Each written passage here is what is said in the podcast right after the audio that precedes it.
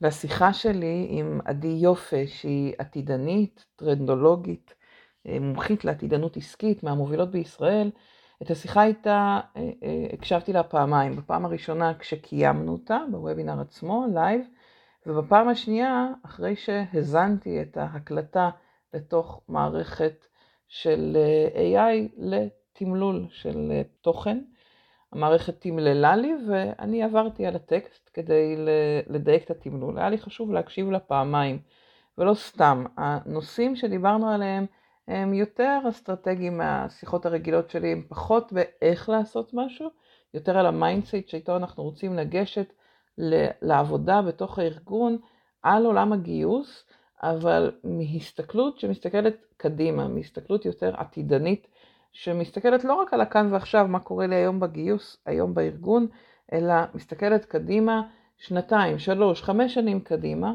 אנחנו רואים היום, או למדתי מעדי, שזה לא כדור בדולח, כמו שפעם היינו מדמיינים, ואף אחד מאיתנו לא יודע מה הולך להיות בעתיד, זה נכון, אבל כן אנחנו יכולים הרבה ללמוד ממה שעולה, מהאירועים שקורים בעולם, ולזהות מגמות. זה הדבר שעדי עושה ביום יום שלה, והיא שיתפה אותנו בכמה מהמגמות המרכזיות בארץ שמתחברות לעולם, ושמשפיעות על עולם העבודה, מייצרות את המציאות המשובשת שאנחנו חיים בה, כדי לעזור לנו להוביל את השיח הזה בתוך הארגון, להכניס אותו לתוך הארגון, ואם הוא לא קורה בתוך הארגון, להעלות את ה... להרים דגלים, להדלוק... להדליק את הנורות האדומות.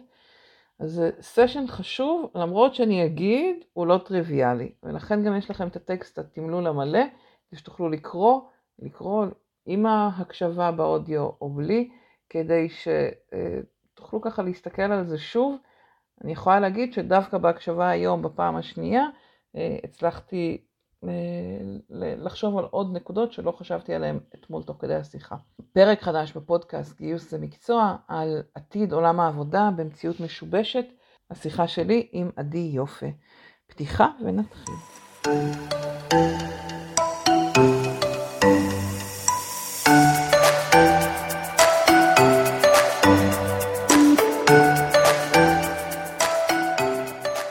אז ברוכות הבאות, ברוכים הבאים, וברוכה הבאה, עדי יופי.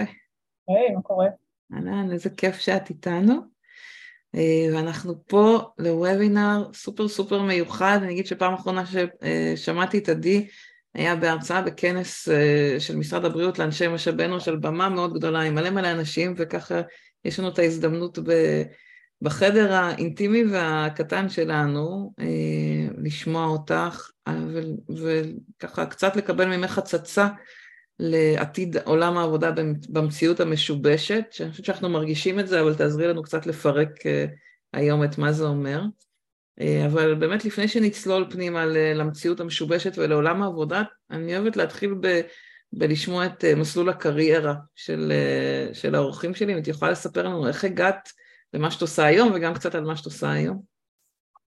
כן, אז לא כולם מכירים את מה שאני עושה היום, אבל אני, אז אולי אני אתחיל מזה, ואז אני אחזור אחורה. אוקיי. אז אני כבר כמעט עשרים שנה עוסקת בחיזוי מגמות עתיד.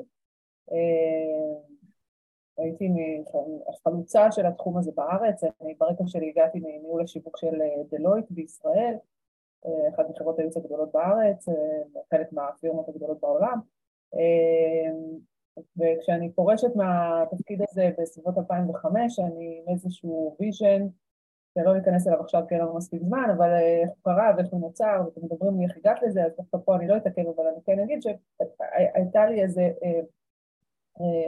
איזושהי פנטזיה להקים פרקטיקה בימים שאפל, אייפון עוד לא היה, אייפון הגיע שנה אחרי זה, פייסבוק רק הייתה בהתחלה, ש, שכל מה שהיא עושה זה חוזה את מגמות העתיד, ומתבוננת על הדברים בצורה מאוד מאוד אחרת מאיך שחברות הייעוץ המסורתיות מסתכלות. עדי, סליחה שאני עוצרת אותך, ביקשו ממני שתרחיקי טיפה את המיקרופון, כי קשה להבין את מה שאת אומרת, ככה כתוב לי. סבבה. עכשיו שומעים עוד פחות טוב, אולי להגביה אותו טיפה, אני לא יודעת. עכשיו? בואי ננסה. אוקיי. תעננו, תעשו קולות שמבינים או לא מבינים. אז אני אומרת, החזון שלי היה לפתח פרקטיקה של חיזוי מגמות עתיד, בצורה אחרת מבחינה מתודולוגית מאיך שחושבים בקלאסיקות חברות הייעוץ. ב-עשרים שנה כמעט האחרונות אני בעצם עושה שלושה דברים. אחד זה לכתוב תחזיות עבור ארגונים שמגיעים עם איזשהו בריף מסוים ואומר עכשיו תכתבי לי תחזית על עתיד המזגנים, עתיד הסופרים, עתיד הבנקים, לא משנה מה. אז כתבתי עשרות תחזיות, מה שמאפשר לי להיות עם פרספקטיבה מאוד מאוד רחבה על כל התחומים, ובעצם להתבונן על המציאות מגובה מאוד מאוד רב. הדבר השני שאני עושה לא מעט זה, אני קינאוט, מה שמורית אמרה על במות מאוד גדולות, אז בעולם שלי קוראים לזה פרופשיונל קינאוט ספיקר, עמדתי על מאות במות בארץ, בעולם, מרצה המון המון בארגונים, על, ה, על הדבר הזה שקוראים לו חשיבת עתיד. זה שמונה שנים, שבע שנים שאני כבר מלמדת אוניברסיטת רייכמן, חשיבת עתיד בעולם משובש, ובעצם ההתעסקות המאוד מאוד גדולה שלי והעבודה שלי עם מנהלים ומנהלות בארגונים, זה גם לחשוף את הדבר הזה שנקרא עולם משובש, ואיך מנהלים ואיך מתארגנים ואיך עושים את הדבר הזה ואיך חושבים קדימה, וגם איך, וגם להעניק את המיומנות הזאת, את הסקיל הזה של השריר הזה שקוראים לו חשיבת עתיד בעולם משובש. אז זה כל מה שאני עושה, אז כמו שאמרתי, ברקע אני, אני דלויטית, בהשכלה שלי אני בכלל לא מגיעה מהעולמות הקלאסיים, יש לי תואר שני בפילוסופיה באוניברסיטת תל אביב, חשבתי שפילוסופיה זה הדבר, אני עדיין חושבת שזה הדבר הנכון, שזה מה שצריך ללמוד, אפרופו הדברים שנדבר עליהם, צ'אט ג'י פי טי וגם תדברו על זה מחר, אני מבינה, וכל הדבר הזה, ששואלים אותי מה ללמוד, אני אומרת פילוסופיה וכלכלה, ואו כלכלה. אימא, רגע, נשאר על הכוכבית הזאת. גם, גם בתור מי ש, שהרבה מאוד שאני מלמדת באקד, באקדמיה, וגם רואה את השיבושים ש, ש, שנוצרים, אני חושבת שהתפקיד של האקדמיה באופן כללי, אתה מדבר על זה הרבה, על העתיד שלה, אבל התפקיד שלה באופן כללי זה, זה לעורר מחשבה. אני חושבת שיש מהלך שהטכניון עשה לפני כמה חודשים, שהוא שינה את השם של הפקולטה לתעשייה וניהול, הוא שינה את זה מתעשייה וניהול לפקולטה למדעי הנתונים וקבלת החלטות. ובמהלך הזה, בשינוי שם הזה, אני חושבת שיש הרבה סיפור במובן הזה של, עזבו, זה כבר, אנחנו, מי אנחנו שעושים תעשייה או מי אנחנו שעושים ניהול, אלא אולי אנחנו יותר אלה שהם מדעני נתונים ומקבלים החלטות, ואני חושבת שבסופו של דבר התפקיד שלנו כאנושות, אני קצת מקדימה את המאוחר, אז זה באמת יהיה להתבונן על תהליכים, להבין אותם, לשאול את השאלות, ולתת למכונות לעשות את זה, ובשביל בשביל ללמוד כל מיני, איך לכתוב פרומפטים ב-צ'אט ג'י פי טי, לא צריך אקדמיה, בעיניי. אבל... אז, אז את אומרת, המקצוע שאת מתעסקת בו היום ומביאה אותו לארגונים ובעצם ממנו אנחנו יוצאים, זה מצד אחד אנחנו רואים אי אפשר לחזות את העתיד ותמיד כאילו רואים בסרטים את, ה, את מי שיושבת עם הכדור בדולח נקרא לזה, וכאילו זה נראה לנו תמיד הזוי, כאילו אי אפשר באמת לדעת מה יהיה, ומצד שני, אם אני מבינה אותך נכון, את אומרת פיתחת או הדרך שמה שאת מביאה היום לארגונים, זה איזשהו כלי כן, או דרך שדרכה אפשר כן להבין לאן העולם הולך. גם אם אנחנו לא יכולים לדעת, אנחנו כן, יש לנו הרבה סימנים שעוזרים לנו לראות, ו- וזה שהרבה שנים את עושה את זה כבר מאפשר לך לראות מה חזית, ו- ולאן זה הגיע. זה... אני, אני חושבת שמה שבעצם אני מביאה, זה איזושהי חשיבה שהיא חדשה. אני... אני... רגע, אגיד בסוגריים, יש המון אנשים שמתעסקים בחדשנות ובמגמות ובטכנולוגיה, ולהקפיץ מלא מלא פושים ולינקים, ולצמצם לכולנו, לא משנה מאיזה אזור אנחנו של העולם העסקי או הארגוני או הזה, כל הזמן להגיד, תקשיבו, זה חדש, זה חדש, זה חדש, הנה תראו, הנה חדש, חדש, חדש, חדש. שזה סבבה, אבל אני חושבת שמה שיותר מעניין בתוך האירוע הזה, זה לשנות את המיינדסט שלנו כאנשים שמתנהלים ב-אלפיים עשרים ושלוש. אני כבר אומרת את זה שנים, כרגע אנחנו ב-אלפיים עשרים ושלוש. ומה שאני חושבת שאני מביאה, זה להגיד, רגע, איך אנחנו בכלל מתכננים, אוקיי, אז ראיתי שחדש, חדש, חדש, ומגניב, והוא עושה ככה, וזה עושה ככה, והאמזון עושים ככה, ווואלה, כל היום אנחנו בפומו מטורף, כולנו בקבוצות צ'אטים של, של וואטסאפים של זה. אבל הסיפור הוא לא זה, הוא לא הטקטיקה, הסיפור הוא איך אני רוצה עכשיו לתכנן שנה קדימה, חצי שנה קדימה, את העולם שאני חיה בו, את, במקרה של, שלכן, את עולם הגיוס, את המקצוע שלי, איפה אני אהיה בעוד שנה, בעוד שנתיים.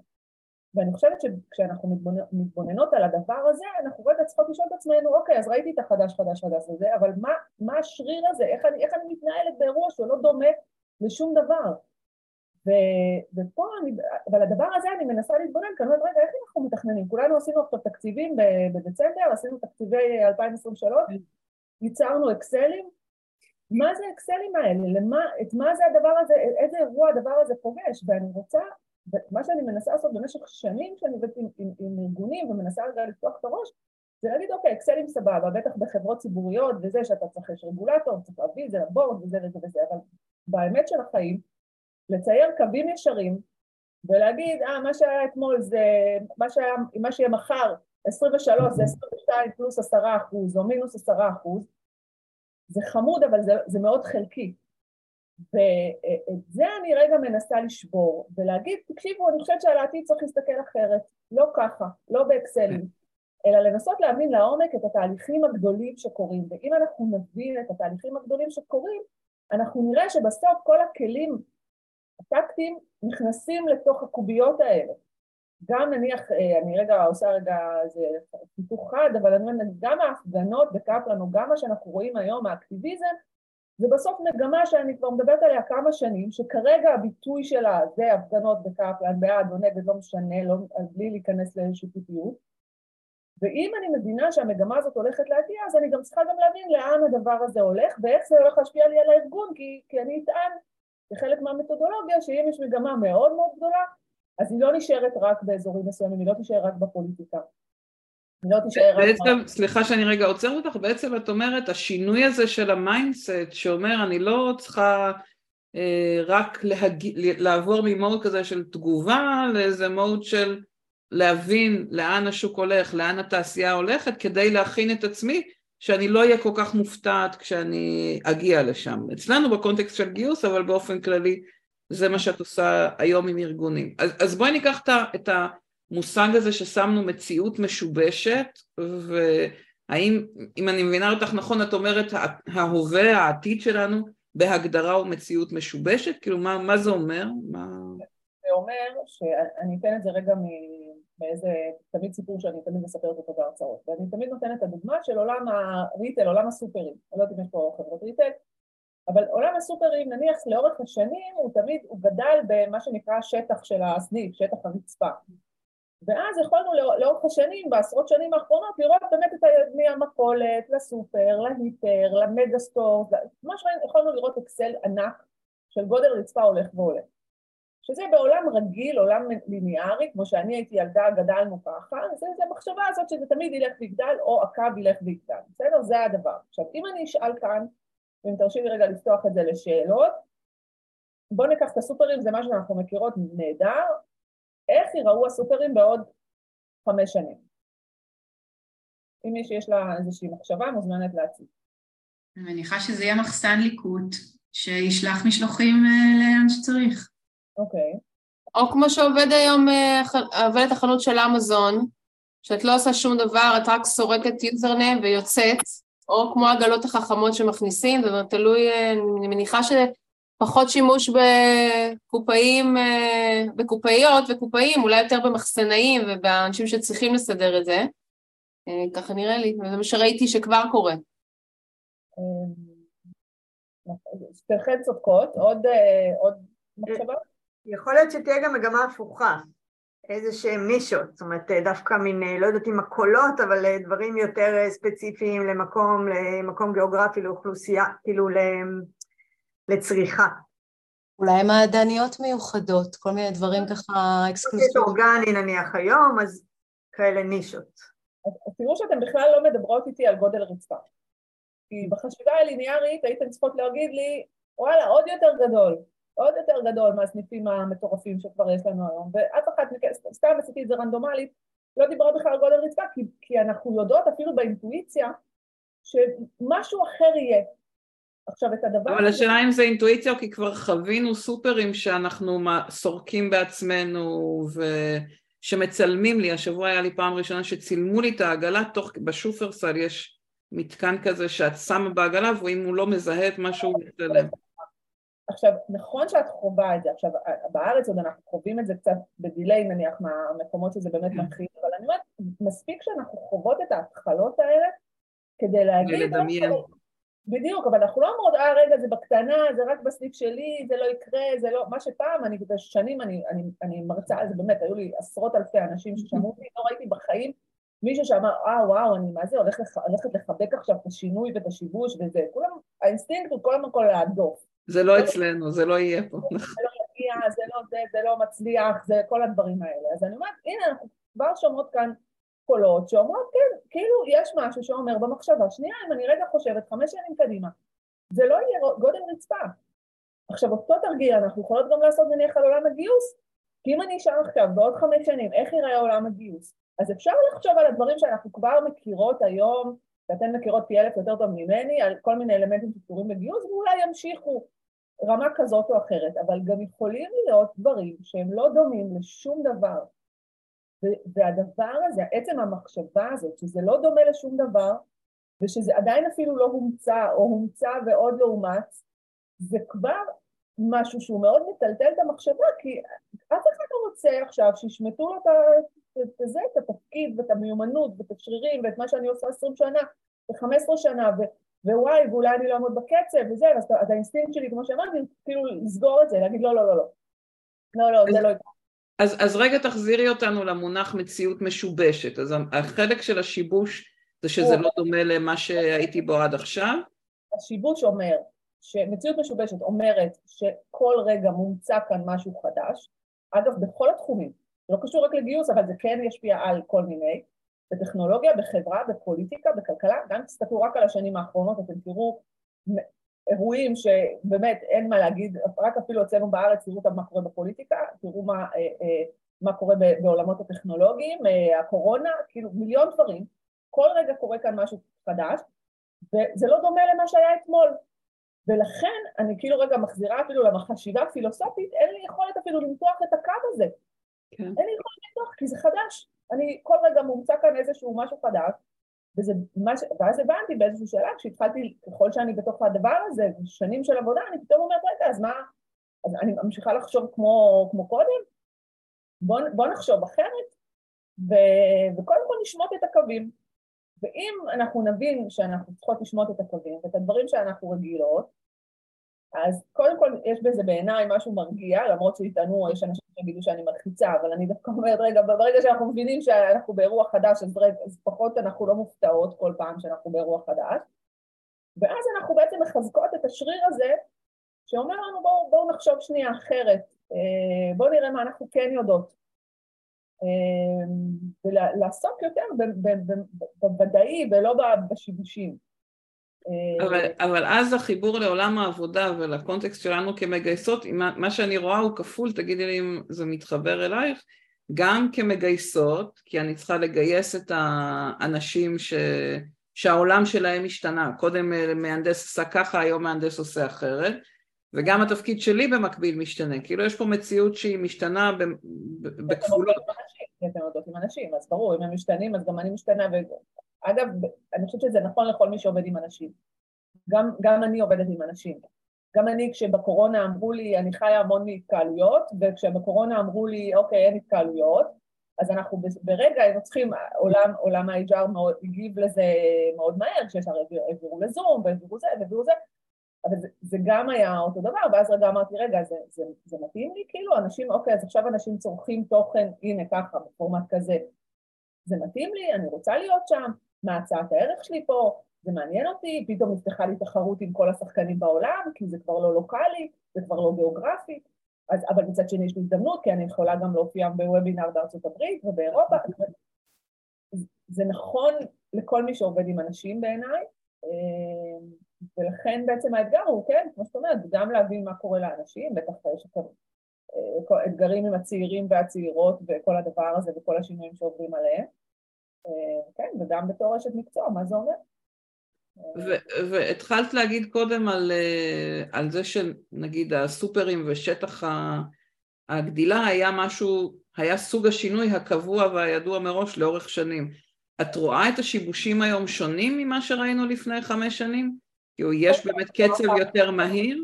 אני חושבת שקודם כל יש קצבים, ויש טכנולוגיות שהן מאוד מאוד משבשות.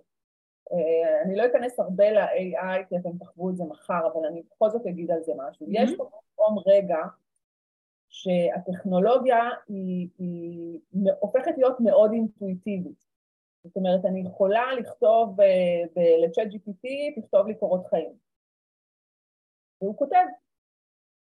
עכשיו, אני יכולה להגיד לו, תעשה לי מצגת, והוא עושה. ואני יכולה להגיד לו, תסכם לי את הפגישה, והוא מסכם. ואז, בשאלות הגדולות של הדבר הזה, של עתיד עולם הגיוס, שאתם נותנות לפעמים למישהו תרגיל לעשות בתהליך גיוס, והוא הולך הביתה, או היא הולכת הביתה, וזה, האם היא, היא או הוא עשו את התרגיל הזה, או שהאינה הוא עשה את התרגיל הזה. עכשיו, כשאני הרציתי על זה, אז, אז באחת ההרצאות ניגש אליי, מישהו אומר לי, וואי, אני חייב לספר לך סיפור על אשתי, שעובדת באיזה חברה, שאני לא אסביר את החברה, ואמרו לה, תקשיבי, את צריכה לנסוע לפריז, לעשות איזו הרצאה, על חדשנות היא משהו, והוא אומר, היא בכלל לא בעניינים של חדשנות, היא לא יודעת מה, מה, היא לא, לא מבינה בזה, והלכה ל-צ'אט ג'י פי טי, והלכה לכל מיני כלים, והיא התייעצה עם ה-איי איי, והוא עזר לה לבנות המצגת, והיא הגיעה לפריז, והיא עשתה את המצגת הזאת. עכשיו, אני, הוא מספר לי את זה, ואני אומרת לעצמי, רגע, אבל זה לא הבן אדם עשה את הדבר הזה. אין, הבן אדם אין לו את היכולת, הוא לא מבין בחדשנות, אבל הוא כן מבין בכלים של איי איי, אז מה אנחנו... על מה אנחנו מעסיקים אותו, על היכולת שלו לעבוד עם איי איי, כן. על, היכול... כן. על היכולת באמת להיות חדשן, מי חדשן, המכונה חדשנית, היא חדשנית, יש פה המון המון שאלות, שוב מעבר לטקטיקות, שאלות שצריכות להישאל, תמורות קורות חיים, מי כתב את הקורות חיים? אני חושבת שאת צודקת לחלוטין, בדוג... אפילו ספציפית בדוגמאות האלה, והיינו בכנס אייץ' אר טק, לפני חודשיים בערך, וזה היה השיח העיקרי, להגיד שהאנשים שאנחנו נגייס בעתיד, יהיו אנשים שידעו לעבוד עם כלי איי איי, ש, שזה השינוי העיקרי, שזה לא שהמכונות יחליפו את האנשים, אלא שאנשים שיודעים לעבוד עם מכונות, יחליפו אנשים שלא יודעים לעבוד איתם, כאילו עם ה-איי איי או עם הכלים האלה, זה השינוי העיקרי. הדבר של זה, זה גם יהיה מכונות שידעו לעשות את העבודה. לאט לאט. יש, יש דברים שלא, יש דברים שכן לחלוטין, שהמכונות יחליפו ב-מאה אחוז, כמו הקופאיות נגיד, או, או דברים גם יותר מתוחכמים, זה בסדר, אבל עדיין זה תמיד ייצר צורך של אנשים יותר מתוחכמים, ש, או בדברים יותר מורכבים, יותר, שקודם פשוט לא היה זמן, או לא היה פניות לחשוב על הדברים האלה. כלומר, גם אותה אחת שעשתה את ההרצאה ב, עם, עם ה-איי איי, היא עדיין הייתה צריכה לדעת מה לשאול ואיזה חומר לאסוף ואיך להציג, כלומר המכונה לא יכולה לעשות לך את הכל, יש שם איזשהו חלק שנשאר, לפחות בהבנה שלי, בתיווך. אפשר להגיד משהו? וגם אם אנחנו מדברים על עולם הגיוס, בסופו של דבר הקשר האנושי, כי לפעמים אני מדמיינת את הסרטים העתידניים של המכונה שמדברת והקשר האנושי, ואני לא רוצה לראות אותנו מגיעים לשם, אז מצד אחד אולי אני תמימה, ואני אומרת, עדיין יש מקצועות שעדיין רוצים את לדבר ואת הקשר האנושי, ומצד שני, הסרטים מדמיינם שהאנשים לא נעשים סתם. זה קצת, זה קצת מחשיש, המצאתי מילה כרגע. אני לא יודעת אם זה מחשיש, כמו שבאמת צריך להבין שהעולם משתנה. עדי, דיברת קודם על הפחדים שיש לכולנו, זה... נכון, זה, זה, א', אני חושבת שגם פה ב-איי איי, אז גם מאוד ברור, החשש הוא מאוד מאוד ברור.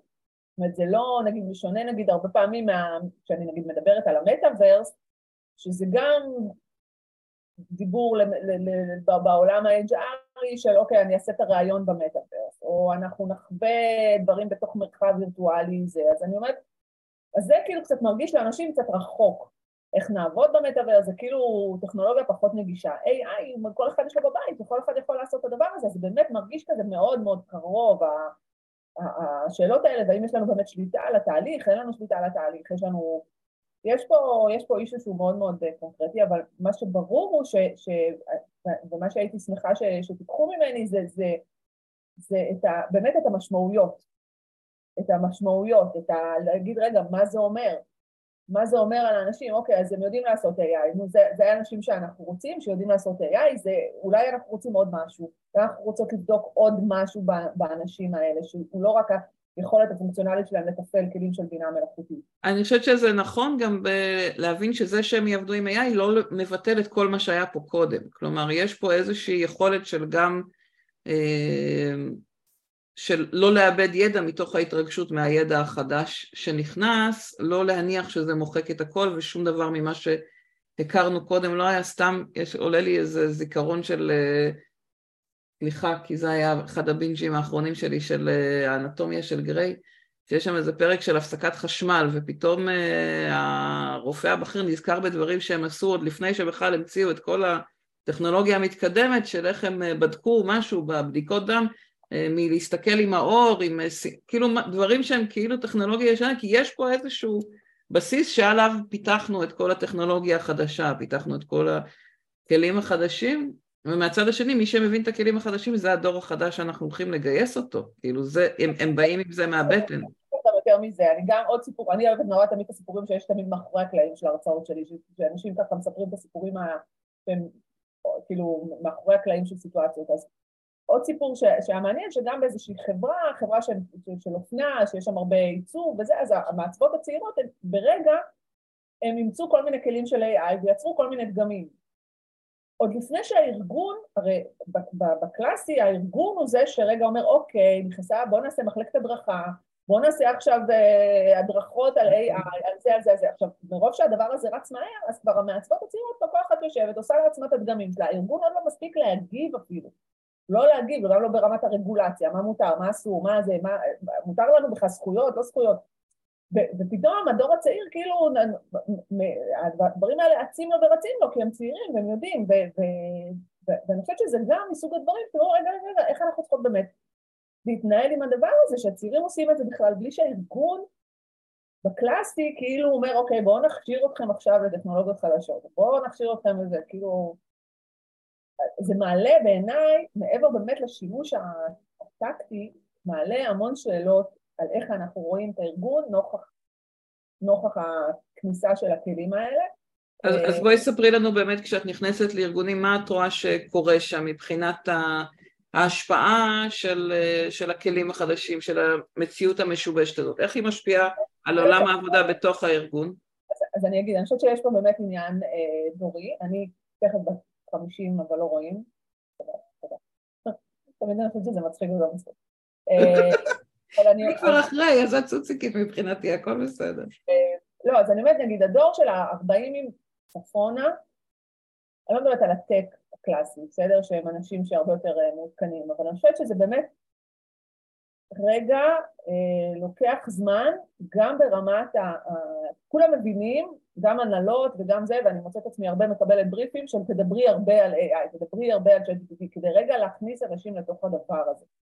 Having said that, אני אגיד, שעדיין זו, זו, זו, זה, זה אירוע שהוא עדיין עוד לא משפיע במסות שלו, אבל כן צריך להיערך אליו גם במשמעויות, בטח במשמעויות ה-אייץ' אריות, של מי עושה את העבודה, איך עושים את העבודה, איך ייראה עולם, איזה אנשים אנחנו מגייסים, מה, מה אנחנו מצפים מהם, חוץ מבאמת היכולת לדבר עם, עם בינה מלאכותית, ואיך הדבר הזה באמת שיש צעירים שיודעים לעשות דברים יותר טוב מהדור היותר מבוגר שלהם, איך הדבר הזה בעצם מתנהל? אני חושבת שזה סיפור שהוא ברמה ה-אייץ' ארית, הוא סיפור, אחד הסיפורים הכי מעניינים שיש, כי כמו שאמרת קודם, יש, אמנם יש את הבטק והניסיון שבעולם הליניארי היה משהו מאוד מאוד חשוב, אבל הטכנולוגיות המשבשות בעצם מערערות על הבטק והניסיון. אז בואי נדבר, זאת אומרת, יש גם את הכניסה של כלי איי איי, יש גם את ה... נקרא לזה שיבוש ב... לא, סטטוס של הגילאים, כאילו זה לא סתם שהצעירים לא יודעים כלום והמבוגרים יודעים הכל, אלא יש פה איזשהו היפוך בחלק מהמקומות. איזה עוד השפעות את רואה על עולם העבודה חוץ מה... זה עוד משהו, אפילו מול, נניח בעולם האקדמי, בסדר, למרות שאנחנו לא בהקשר הזה, אבל נגיד מי היו פעם האנשים ש... שהיו ממלאים אולמות באקדמיה, זה אנשים שזכרו, אני, אני פרופסורים שלי לפילוסופיה באוניברסיטת תל אביב, זה הורים ואטומים, זה ידע... שהמכונה לא יודעת להכיל כאילו, והיום מי האלה שדוחים לעדנה והם הכי זה והכי חכמים, וזה אלה שיודעים לכתוב את הפרומפטים, אלה שיודעים לכתוב את הטקסט הזה ל-צ'אט ג'י פי טי, ופתאום, לא יודעת מה, ממציאים איזה משהו. אז אני אומרת גם, ההיפוך הזה בסקילס, בשרירים, שאוקיי, אז יש לך שריר, סבבה, אז אתה עשרים שנה מנהל, אוקיי, הרי זה מה שיקרה, הרי מחר תרצו לגייס מנהל שיש לו עשרים שנה ותק, אבל אתה יודע כלים של איי איי? אה, פחות. אבל מה אתה כן מביא לנו לארגון? זה שאלות. עכשיו, אני, עכשיו צריך לזכור גם כל הזמן שה-איי איי הוא, הוא, הוא זוכר עבר, זה מכונה, זה machine learning. על מה הוא רץ? הוא רץ על דברים שכבר היו, ומשם הוא לומד, הוא לומד כל הזמן, הוא לומד כל הזמן, אבל הדברים שכבר היו. הוא לא, הוא לא יודע להמציא את הדבר החדש שעוד לא הוצא. אז בעצם זה, אז זה, אם אנחנו מדברים על העתידנות, אז הכוח שלנו זה ההמצאה, זה היכולת שלנו להמציא, לעומת ללמוד מהעבר. היצירתיות, גם, גם אם זה אומר להקנות את היצירתיות בתוך, בתוך ה-איי איי. אני למשל, שאני כותבת לו, תכתוב לי איך צריך לחזות את מגמות העתיד. בוא, אני אלך בעולמות שאני מכירה, מתודולוגיות שאני מכירה, והוא כותב לי. ואני מסתכל על זה, בוא נו, משעמם אותי. הוא משעמם אותי, הוא כותב דברים משעממים שכבר פסו מן העולם, זה כבר אותי, עכשיו זה בעולם שאני יודעת לבדוק אותו. אגב, אני גם יודעת לבדוק אותו, נניח, תעשו את התרגיל הזה, אם לא עשיתם את זה, שאלתי אותו אם הוא יודע להגיד מי אני. כתבתי לו, מי זאת עדי יופי מישראל וזה, ודברתי, בוא נראה מה הוא אומר. והוא נותן שם פסקאות על פסקאות, ואני אומרת, בוא נעשה זאת אני? אז חצי מזה זה נכון, וחצי מזה זה לא נכון. הוא פתאום אומר, כתבת עוד איזה ספר שזה וזה, וזה לא הספר שכתבתי, כתבתי ספר אחר. והתראיינת בזה, ואני אומרת, בוא נראה, לא התראיינתי פה, התראיינתי פה, ואני, ואני ככה אומרת לו, תקשיב, אתה יכול לשלוח לי את הלינקים, והוא שולח לי לינקים, והלינקים לא עובדים, ואני אומרת לו, רגע, אבל אתה, אתה בטוח, oh, I'm sorry, I'm so sorry. I'm just an algorithm, blah, blah, blah. אז אני אומרת, גם צריך לקחת אותו כרגע בפרופורציות, אבל כן להבין שכשיבוש, הוא שיבוש מאוד מאוד דרמטי, גם על המקצועות היצירתיים, גם לבנות אתר אינטרנט, גם לכתוב ספר, גם לכתוב שיר, גם לכתוב מוזיקה, גם לכתוב קולות, גם לעשות סרטים. כל הדבר הזה, שהוא גם העולם של היוצרים, הוא גם עולם מאוד מאוד מודגר. אז איך נבדוק יוצרים? איך נבדוק כותבי תוכן? איך, אה, אנחנו הרי לא רוצות אה, לוותר. אנחנו לא אומרות, אה, אוקיי, המכונות השלטו בנו. אז אני חושבת שבאמת כל השאלה של הגיוס, של מי, מי, אנחנו, מי אנחנו רוצות לגייס, מה התכונות, אז, אז במה שאת רואה, את חושבת שיש, או ממש נקרא לזה הפוך, מה, מה השינוי שאת רואה ש, שיצטרך להיות בפרופיל של האנשים שנגייס? כלומר, איך, איך זה משפיע על הגיוס בארגונים? איך, זה, איך ארגונים יצטרכו לגייס אחרת? אני חושבת שכל ההגדרה, אני שוב, אני לא מכירה, אני הייתי שכירה לפני עשרים ומשהו שנה, אז אני כבר לא זוכרת איך עושים את זה, אבל אני אומרת... לא ה- בטכני, ה- מה, מה את רואה שמשתנה? של החיפוש, את מי, את מי אנחנו, את מי אנחנו מחפשות. קודם כל להגדיר מחדש את התכונות הנדרשות, כי, כי להגיד, אתה יודע את השפה הזאת, אתה יודע את השפה הזאת, ה-איי איי הוא סוגר, הוא מודל שפה. זה מה שהוא עושה, אתם מדברים בשפה כלשהי, הוא מעביר את זה למספרים, והמספרים מייצרים איזה סוג של הסתברות, וההסתברות הזאת מייצרת שפה בחזרה. זאת אומרת, בחוויה האנושית אנחנו, אנחנו מדברים לזה. תכתוב לי ככה, הוא כותב ככה, כמו עובד, הוא צריך להיות סוג של עובד, המייקרוסופט אומרת, אה, אה, זה בכלל הסיסטם, זה כאילו העוזר שלכם, של האנושות, אבל אני אומרת בסוף, זה סוג של עובד, אז אוקיי, אז אם אנחנו רוצים עובדים אנושיים, עכשיו יכול להיות שחלק מהעובדים שאנחנו נרצה, יהיו עובדים לא אנושיים, שזה גם בסדר, זה, זה שיבוש מטורף, אבל זה גם בסדר, ואז אולי הבחינה שלכם תהיה, האם אנחנו מגייסות איזה אלגוריתמים, או איזה כלים אנחנו מגייסים לעבודה, אז בעצם את אומרת, שינוי ראשון בתפקידי הגיוס, זה ההבנה שלא בכל דבר נצטרך בן אדם כמו בעבר, אלא בחלק נרצה מערכת או מכונה או פתרון טכנולוגי, ואז נרצה גם להבין מי האנשים שיעבדו עם אותו כלי טכנולוגי. או אחד אחורה, מי המכונות שאנחנו רוצים, אנחנו נקלוט מכונה, אנחנו נהיה סוג של איי טי, במובן הזה של איזה כלים, אנחנו נגיד ל-איי טי whatever, אנחנו צריכים את המכונה, אנחנו צריכים את המכונה הזאת, כי היא יודעת לעשות את העבודה הזאת יותר טוב. אז, אז שינוי אחד יהיה באמת רגע להגיד, אוקיי, עוד חמש שנים, פרופו שאלתי על הסופרים, אנחנו, חלק מהעובדים שלנו לא יהיו אנושיים. חוץ מהטכנולוגיה, איזה עוד שינויים? כי דיברת קודם על האקטיביזם, אז מעניין אותי אם יש עוד דברים שקשורים ל... לשינויים שאת רואה שמשפיעים על הארגונים מעבר ל-איי איי, שאמרנו ככה, נגענו בו הרבה בטכנולוגיה, אבל חוץ מהטכנולוגיה, איזה עוד שינויים יש? האקטיביזם, אני רוצה רגע לקרוא לו בשם אחר, שככה קראתי לו לפני כמה שנים, וקראתי לו, למגמה הזאת קראתי, הבעלות המחודשת. אוקיי. אני מתארת תהליך שמתחיל מאיזשהו רצון שלנו, גם שהחפור המון לנו הוא קורה, אבל מאיזשהו רצון שלנו לקחת בעלות על עולם טוב יותר. והדבר הזה מתחיל כבר לפני כמה שנים, חלק מהארגונים עושים את זה דווקא באזורים של... של ירוק ו... חברה, לתרום לכל מיני דברים, אחריות חברתית, כל, כל הדבר שארגונים עושים בקלאס, בקלאסי שלהם. בקורונה אנחנו מקבלים שלב נוסף של הדבר הזה, של הבעלות המחודשת, דרך הביטוי של זה, כמו שאתם מכירות את זה, זה היה ההתפטרות הגדולה, ההתפטרות השקטה. מה ראינו שמה? ראינו יותר ויותר אנשים שלוקחים, אני שוב, אני מפרשת את זה דרך המגמות שאני, כמו שאני מבינה אותן, לוקחים בעלות מחודשת על הקריירה שלהם. בעצם באים רגע, רגע, רגע, מה, איך אני רוצה את החיים שלי? לא כמו שהארגון אמר לי, לא כמו זה, אני עכשיו רוצה, לא יודעת מה, לעבוד ארבע, ארבע פעמים בשבוע. אני רוצה לעבוד פעמיים בשבוע מהבית, ואחרי זה זה, ואני רוצה להיות בכלל ביוון ולעבוד ככה. כאילו פתאום הם נולדו כל מיני פורמטים, שמה שמאפיין אותם, נניח בשונה מה... פסיביות שתיארתי קודם על, של הטכנולוגיה, של אני לא עושה כלום, אני רק כותבת לצ'אט וזה וזה וזה, פה פתאום יש איזו התעוררות כזאת, היא שומעת רגע רגע איך אני רוצה את זה. ו- והדבר הזה... זאת אומרת, זו אוטונומיה כזאת שלנו על עצמנו? כן, של אני רוצה, מה יחשב חיים טובים? מה יחשב חיים טובים? מבחינתי חיים טובים, איך אמרה לי פעם איזה מישהי, אני לא רוצה להיות עבד. אמרתי לה, וואלה, מגניב, כי אני הייתי עבד מלא שנים, ואפילו לא היה לי את המחשבה הזאת, רגע להראה... שאפשר בלי. כן, שלהגיד, וואלה, אני רוצה להיות, מי למי שתרגיל להגיד את זה בכלל. אז יש פתאום את ההתעוררות הזאת, שאני מניחה שחלקכן בטח פוגשות אותה, והם אומרות, אנחנו שווים, אנחנו שווים. לא מודה לארגון על תרומתו הגדולה לזה, כמו שהדור שלי עשה כל פעם שהוא קיבל עבודה. תודה רבה שתחתיתם אותי לעבודה, ואיזה יופי, ואיזה זכות, ואיזה זה וזה.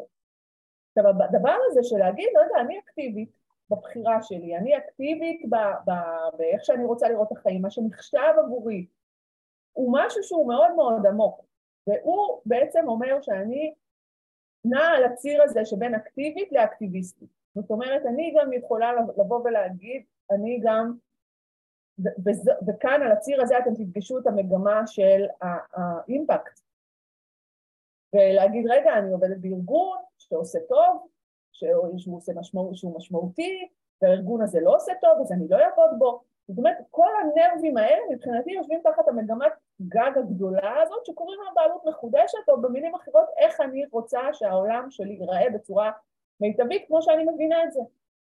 כלומר, מבינה... את שמה, את מושכת לנו את הקו בין אנשים שבוחרים לצאת... להפגין לא משנה לאיזה צעד, ובוחרים uh, את ה... להציג את תפיסת העולם ברחובות, במרכאות אקטיביזם. זאת אומרת, זה אותו דבר כמו הבחירה של אנשים, אני רוצה לעבוד היברידי, או אני רוצה לעבוד uh, בצורה כזאת, uh, או, או עצמאית, שאנחנו רואים עכשיו הרבה יותר עצמאים. בסקר של מקינזי השבוע דיברו על ארבעה מתוך חמישה שחוו היברידיות, שבוחרים להישאר היברידים. כלומר, יש משהו מאוד... שלא היה בעבר, של להחליט על עצמי?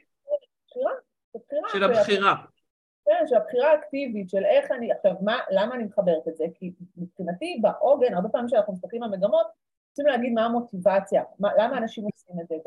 מבחינתי, המוטיבציה היא להפוך את החיים שלי, מה, מה יחשב מבחינתי אה, עולם יותר טוב, מציאות יותר טובה, עתיד יותר טוב. תראו כמה אנשים נלחמים, עכשיו בתקופה הזאת, למען עתיד יותר טוב, למען זה שהמדינה תראה, שוב אני מדברת על שני הצדדים לגמרי, כי זה באמת חובק, אגב זה בהרבה מדינות מערביות קורה הדבר הזה, ולא רק אצלנו, ויש פה משהו שאומר, רגע, אני נלחמת, אני אקטיבית, עכשיו אני אותו בן אדם שבבוקר, ה-ChatGPT כתב לו את הקורות חיים, זה אותו בן אדם, זה כבר לא לגידה האלה, לא אכפת להם, אלה כן אכפת, כאילו אין, כבר אי אפשר לעשות את זה, זה אותו בן אדם. אבל זו מגמה מאוד מאוד חשובה בעולם הזה, בעולם הארגוני, כי באמת מגיע פתאום בן אדם אקטיביסטי כזה, ואומר, אני רוצה עכשיו שהארגון שלי ילחם על, אני רוצה שהארגון שלי זה, או אני לא אוהב את זה שהארגון שלי נלחם על, כאילו הבחירה, הדעה, מה נחשב טוב או לא טוב, או כל השאלות האלה, זה גם חלק מהמגמות שהם... ש, שהדוגמה שיצאה עכשיו היא גם אומרת שאנחנו כארגון, או כ-אייץ' אר נגיד בתוך הארגון, צריכים להיות, מס... זה אחד הדברים שאנחנו יכולים להיות מוכנים אליהם, או לעבוד על להתכונן, דיברנו על עתידית, לזה שיותר ויותר אנשים ירצו לבחור גם איך לעבוד, גם איך להשפיע, גם איך להיות נוכחים בחוץ, ראינו את זה גם בענייני כספים, גם בענייני ההפגנות, כן לאפשר, לא לאפשר, אז המוכנות לזה שיותר אנשים ירצו, ושאני אצטרך לשים את הגבול כארגון, או את הפתיחות כארגון, זה גם חלק מהמוכנות, נקרא לזה, לעתיד המשובש. בון, שבאמת הוא יהיה חלק, הוא יפגוש אותי, הוא יפגוש אותי, הוא יפגוש את העובדים שלי, הוא יפגוש את הלקוחות שלי, הוא יפגוש אותי. ואז מה זה אומר באמת? מה אני כארגון צריכה לעשות? מה קורה שפתאום בא אליי מישהו ויש לו המון המון דעות, ואולי זה לא בדעות של הארגון, ויש כל מיני סיטואציות שהן לא ניטרליות. אני חושבת שזאת נקודה מאוד חשובה, כי אנחנו רגילים, או היינו בעבר רגילים לראות הפגנות, הבעת דעה פוליטית, כמשהו שנשאר מאוד מאוד מחוץ לארגון, ואני חושבת שזו פעם ראשונה, לפחות בחוויה שלי, ב-עשרים וחמש שנה האחרונות, שאני רואה מנכ"לים מדברים מאוד בבירור, הולכים ותומכים בהפגנות, כותבים על הבניין, כאילו משהו הרבה יותר מעורב, גם, וגם ראיתי את זה בעולם, ממה שראינו בעבר, ומדברים ממש, גם שמעתי את זה ממך בהרצאה שלך, על זה שזה כבר מצופה מהמנכ"לים שיביעו דעה, כלומר, יש ארגונים שעובדים באים ודורשים את זה מהמנהלים שלהם. קודם כל יש ירידה, סקרים בינלאומיים מראים שיש ירידה באמון של המדינות, זאת אומרת, הציפייה שלנו כאנשים, שמדינה עכשיו תבוא ותציל או תפתור או משהו כזה, ואז הקורונה יש ירידה באמון הזה, מדד האמון, הברומטר האמון העולמי, ורואים עלייה במדד האמון של מנהיגים עסקיים. וכן יש ציפייה שמנהיגים עסקיים יבואו ויגידו את דעתם, ויובילו ויתנו אה, כל מיני גושפנקות כאלה. ארגון הוא, יש לו כוח, ארגון. אה, גם כי הוא חולש על המון המון, המון המון אנשים, דרך הצרכנים שלו, דרך העובדים שלו, דרך ה... יש לו המון המון כוח, והוא יכול לשנות דברים אם הוא רוצה. הרבה ארגון... ומהצד השני לא כולם מסכימים על אותה דעה, ואז בתוך הארגון חווים את הפערים האלה. זה... לכן אני אטען, אבל אני אטען ש... הארגון לא, מבחינתי הוא לא צריך להיכנס לדיון פוליטי, אבל הוא כן צריך להוביל אג'נדה. עכשיו, יש ארגונים שיש להם אג'נדה מעצם היותם. בסדר, אם אני עכשיו, אני ארגון של אנרגיה ירוקה, אז אני עושה טוב בעולם הזה, ואז העובדים שלי הם חלק מהמישן הזה לעשות טוב בעולם. וארגונים שהם ניטרליים, או שהם פשוט עושים ביזנס, בעיניי הם גם צריכים למצוא... לבחור אג'נדה. הם צריכים לבחור אג'נדה, כי זה מה שמחבר אנשים, אתם יודעות יותר טוב ממני, שזה לא רק כסף, זה גם... אז בואי ניקח את זה רגע לחיבור המקצועי, ודיברנו, אני הבאתי הנה בערך לפני שנה את הנושא של גילדות, ואת השינוי הזה בתוך הארגונים, אז אם אנחנו נעבור מאקטיביזם שכאילו קורה בחוץ, או איזו בחירת עמדה חיצונית, הכי פנימה בתוך הארגון זה הנושא של המבנים הפנים-ארגוניים והחיבור המקצועי. את יכולה לספר קצת מה את רואה על, על גילדות, להסביר לנו מה זה למי שלא מכיר את זה, הקביצות המקצועיות, חוצות ארגון, ואיך את מחברת את זה לשינויים היום שאת רואה? אז אני אגיד, אני אפילו לא, לא אמרתי את זה בהתחלה, אבל אני, מעבר למה שאני עושה עבור לקוחות, אני פעם בשנה בדצמבר, אני מפרסמת דוח מגמות גדול כזה, הוא מאוד גלובלי, מאוד זה, אני תמיד מסמן איזה מגמה אחת גדולה, שצריך רגע להסתכל עליה, והיא הולכת להשפיע בעיניי על הרבה מאוד תחומים. ובדצמבר האחרון אני, אני מפרסמת דוח, ובו אני מסתכלת בעיקר לא על ה-איי איי, למרות שמאוד מגיע לו דוח, אבל אני, אני מסתכלת על, ה, על הנושא הזה באמת של האקטיביזם, אני מדברת על לפני ההפגנות בקפלן, אני מדברת על זה שהאקטיביזם הזה שאנחנו רואים לאורך השנים, י, י, יארגן אותנו במבנים שאני קוראת להם גילדה שתיים נפס. ואני אומרת שאנחנו רוצים לקחת בעלות מחודשת, כמו שאמרתי קודם, אנחנו רוצים לשנות, אנחנו רוצות לעשות, להשפיע ולעשות דברים, ולכן אנחנו נראה את ההתקבצויות האלה של הגילדות. עכשיו, מה זה הגילדות? הגילדות מבחינתי זה הדור הבא של הקהילות, הגילדות שתיים נקודה אפס כמו שאני הגדרתי אותם, זה אם היום אני, סתם אני אתן את זה רגע אפילו בקהילות לא, לא פנים ארגוניות, בסדר? אני עכשיו חברה בקהילה, לא יודעת, אתם יודעים, אפילו בקהילות שלכם, ה-אייץ' אר איות, בסדר? אתם יושבים קהילה ואתם חולקות ידע וכל הדברים האלה, ומדי פעם יש דברים, ומדי פעם מורית עושה וובינרים ואתם באות וזה וזה וזה. גילדה שתיים נקודה אפס אומרת שאנחנו חוברות, לא רק, שיש לנו מטרה שהיא מטרה אקטיביסטית. זאת אומרת, אני לא רק שמה, וכשיש דברים שמעניינים אותי, אז אני מסתכלת או מצטרפת או זה או זה, אלא יש לנו מטרה להשיג. לשנות משהו בעולם? כן, לשנות משהו. ובגילדה שתיים נקודה אפס אנחנו יכולות לבנות, זה עולם שלם, אני לא אכנס לזה עכשיו, מי שרוצה יכולה לכתוב לי אחר כך או להציג באתר שלי, אבל כדי להשיג את המטרה הזאת, הגילדה, נניח אם אנחנו ניקח רגע את הפגנות קפלן, זו דוגמה טובה, השפחות, אחים לנשק, בסדר? זה נגיד בעולמות מאוד מאוד אקטיביסטיים, שהם ממש קונקרטיים, זאת אומרת, הם ממש רוצים לשנות, יש להם תוכנית עבודה, הדבר הזה מנועל, הם ישיג כאילו כזה. בסדר? עכשיו... איך זה בא לידי ביטוי? כי הגילדות שאני הכרתי, הם בתוך הארגון, כל המהנדסי, אני יודעת מה, מקבוצות שונות, יושבים ביחד בלדבר חוצי ארגון, אותה התמחות מקצועית, אבל שכל אחד מהם שייך למחלקה אחרת, מתכנסים כדי לשתף את הידע, זה הגילדות שאני מכירה. קהילה או מרפרר? קהילה, אבל בתוך הארגון, שהם כאילו סביב את עולם תוכן מקצועי. הגילדות הקלאסיות. הקלאסיות יותר, כן. למרות שגם הן חדשות יותר, הן חדשות יחסית בשנים האחרונות במבנים הארגוניים, זה לא איזה מודל שקיים בהרבה ארגונים עדיין.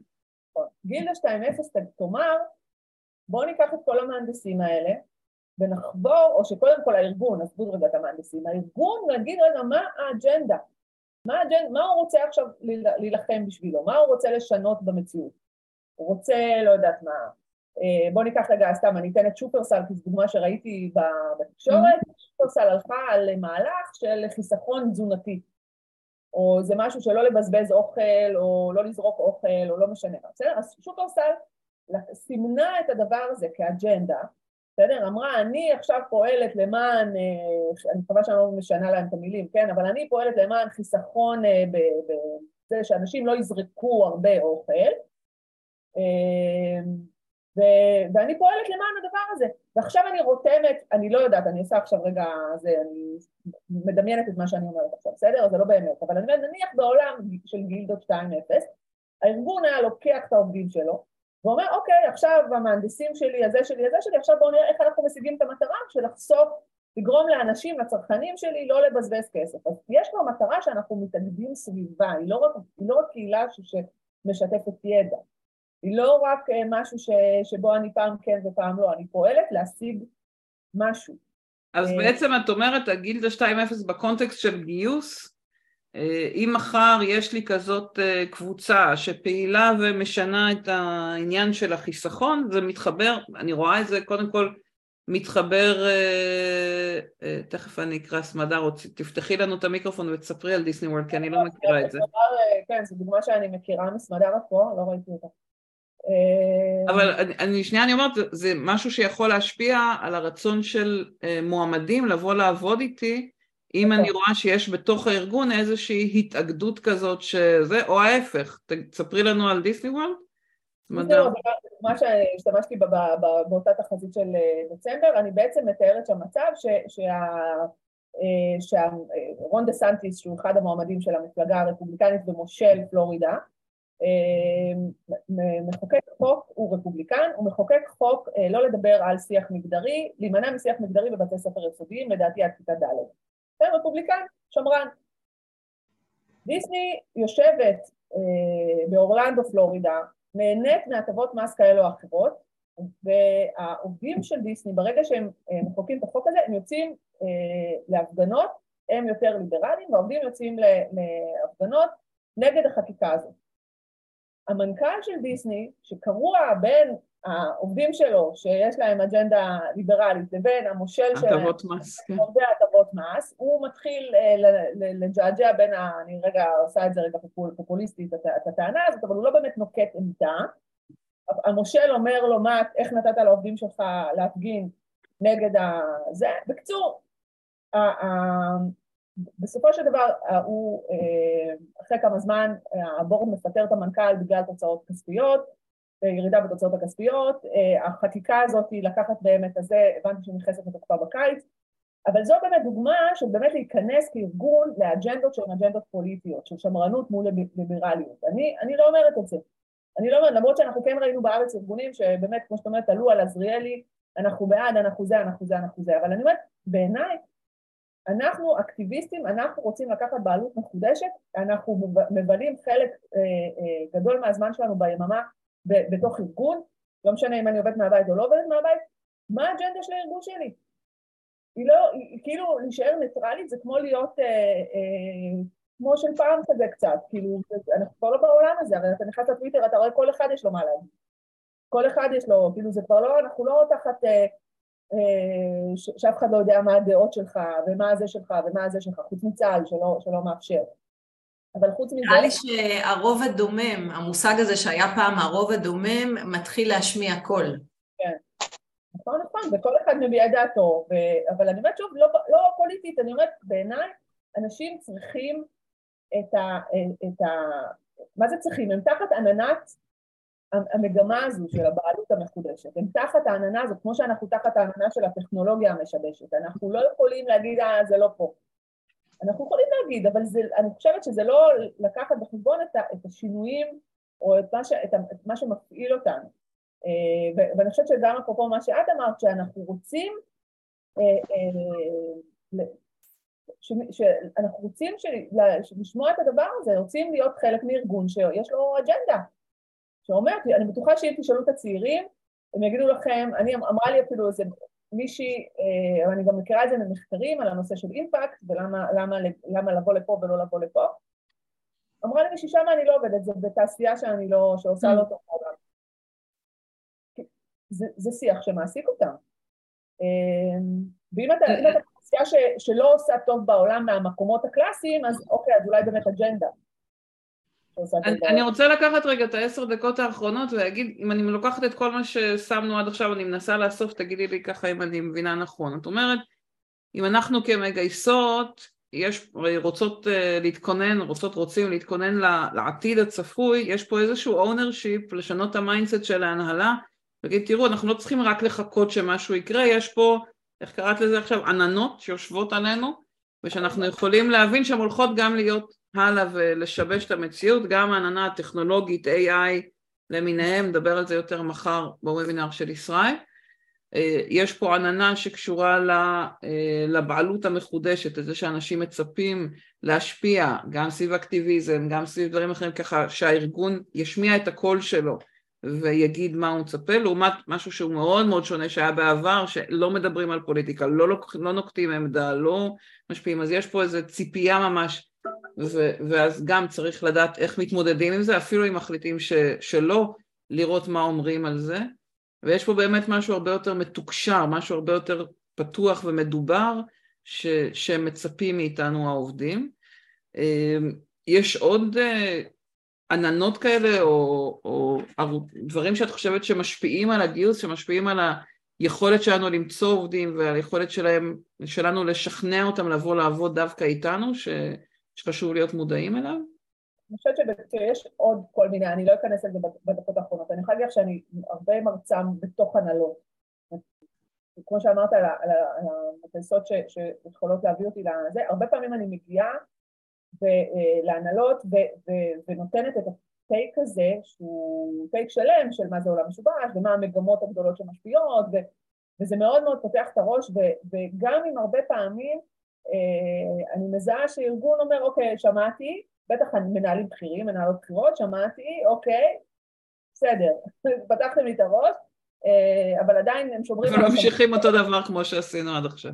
כן, הרבה פעמים כן, כי באמת, זה באמת עולם שהוא משובש, ואני לא סתם משתמשת במילה הזאת, כי היא מילה שגורמת לנו בעברית איזה אי נחת כזאת, של כאילו משהו לא בסדר, אבל אם אני הייתי משתמשת במילים יותר נעימות, כמו זה משתנה, זה משתנה, אז זה כאילו היה למגניב, הנה אנחנו מתקדמים, אבל אני אומרת, באמת יש כאן אירוע, במציאות כבר כמה שנים, של, של באמת כל פעם נשבר פה עוד משהו, עוד משהו, ואני חושבת שארגונים צריכים שיהיה להם את השריר הזה, זה שריר ארגוני, זה שריר של תרבות, יש, אני תמיד אומרת שאני נכנסת בלובי של ארגון, אני יודעת להגיד בשניות, מה, מה, אפילו סתם, אפילו מאיכשהו הוא נראה, ומהשומרים למטה, וממש, אני יכולה להגיד בשניות, מה התרבות של המקום הזה, זה פשוט, אני כל פעם מאתגרת את עצמי עם הדבר הזה, וזה פשוט שריר שצריך לפתח אותו, ואי אפשר כבר להגיד, לנו זה לא יקרה, לנו זה לא זה, זה לא ישפיע עלינו, זה רק ב-איי טי, אז תעבירו את זה לסמנכ"ל טכנולוגיות, אז זה ככה, זה... אבל מה זה השריר הזה? השריר הזה זה הבירור של איפה אנחנו רוצים לעמוד, או הביר... השריר הזה זה לשנות את איך שאנחנו אה, מתנהגים, נקרא?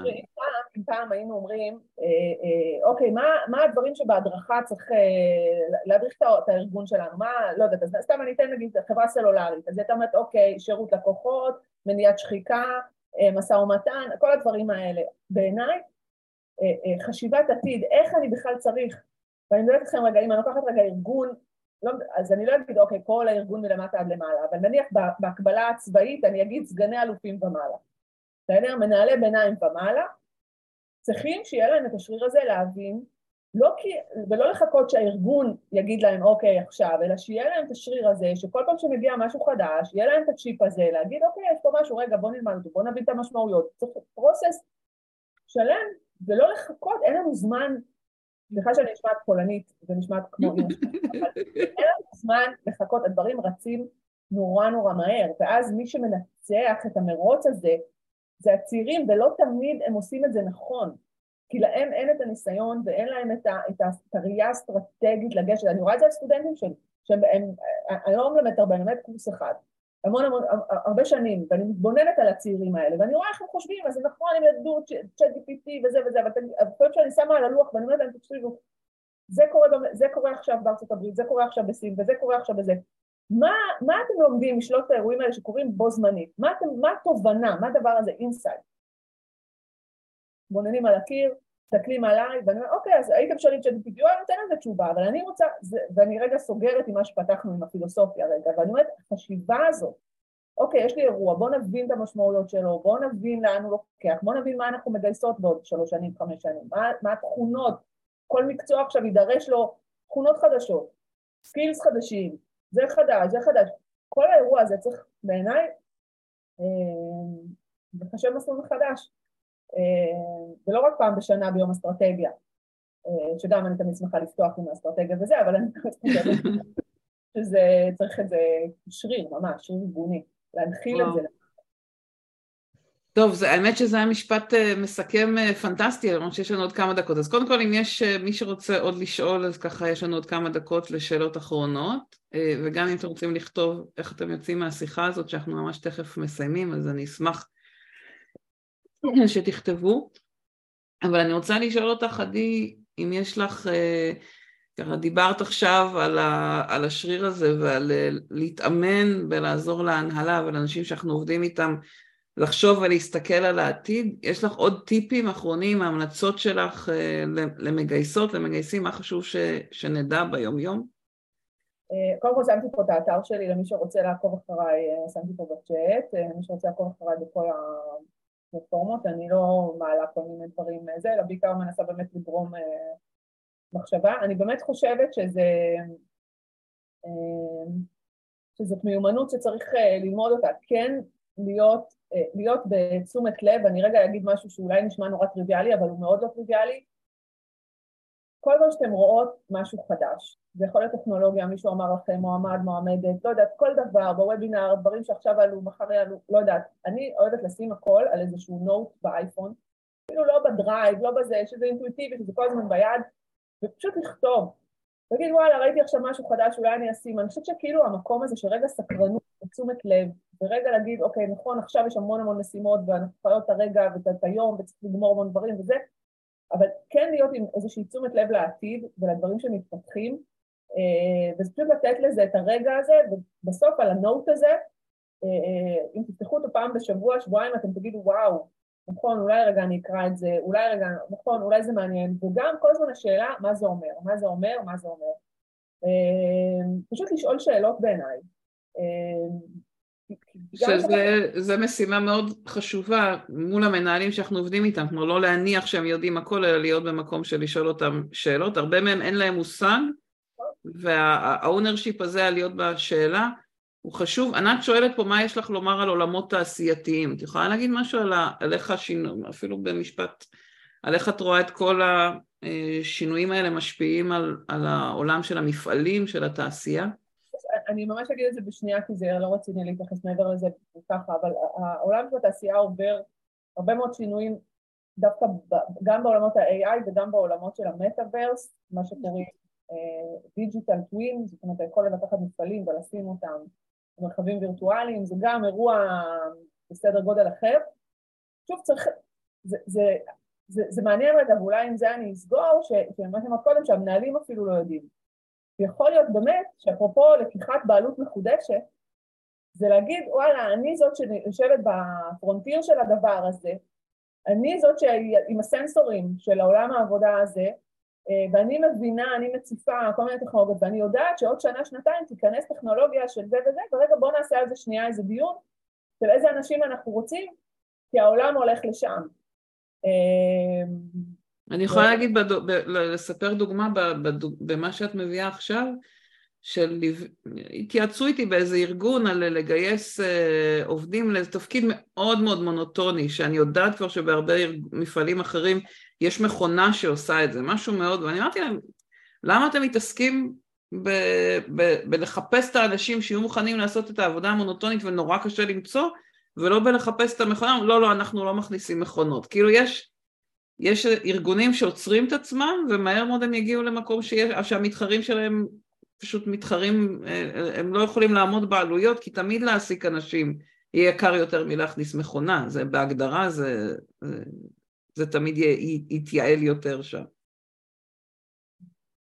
אז זהו, אז אני אומרת, אולי באמת לסגור עם לקיחת בעלות מחודשת, כי מה איך שאתם היום זה לא עכשיו, ואולי בחלק מהדבר הזה, זה באמת שאתם תהיו הפרונט, של עולם העבודה המשובש, ואתם אלה שתביאו את הבשורה, ולא לחכות שהמנהלים יביאו את הבשורה, כי לא תמיד הם יודעים, או מפחדים. אולי עם זה? זה סיום פנטסטי בעיניי, האונרשיפ שלנו. אז קודם כל אני אגיד ממני תודה רבה, עדי, היה לי מרתק והזמן טס, ואני אשמח אם תכתבו ככה לפני שאתם יורדים מהקו איך היה לכם, סמדר כתבה פה, ואני חושבת שזה מסכם את כולנו, שהעולם צריך לשמוע אותך כמה שיותר. עדי, אז קודם כל, תודה רבה. דווקא בגלל שלא התעסקנו בטקטיקה של הגיוס, אני חושבת שזה היה מאוד משמעותי, לעזור לפתוח את הראש ולהבין את השינויים האלה, עוזר לנו לקחת את האונרשיפ על התפקיד שלנו ש, שמשתנה, לעשות אחרת...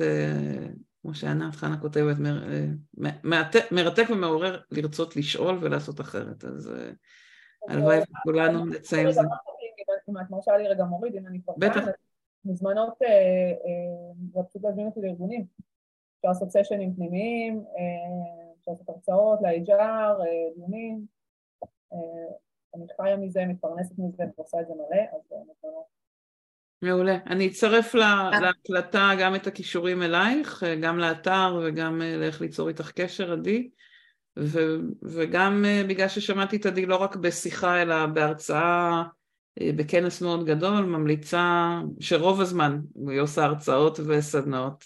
אז אני ממליצה מאוד מאוד להיות עם עדי בקשר, להביא אותה להנהלה, לעזור ל... לעזור לעצמכם לנער ככה את הדברים שמנהלים רגילים לעשות אותו דבר, דווקא בארגונים שקשה להם לזוז, אני חושבת שזה אחד הדברים. רוח גבית מהממת.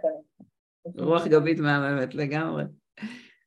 ותזכורת לחשוב עתיד עתיד עתיד, לגמרי. תודה רבה רבה, כמו תמיד אנחנו מעלים את ההקלטה גם לאתר שלי וגם לפודקאסט, אני אשלח לכם, כל מי שהיה רשום פה היום, אני אשלח את הקישור, ואתם מוזמנים להעביר את זה הלאה. תודה רבה, עדי, ממש תודה גדולה גדולה, ומחר אנחנו בוובינר על הכניסה של צ'אט ג'י פי טי וכל הכלים של Generative איי איי לתוך העולם של הגיוס, אז אתם מוזמנים להצטרף מחר לשיחה עם ישראל רוזן. ביי.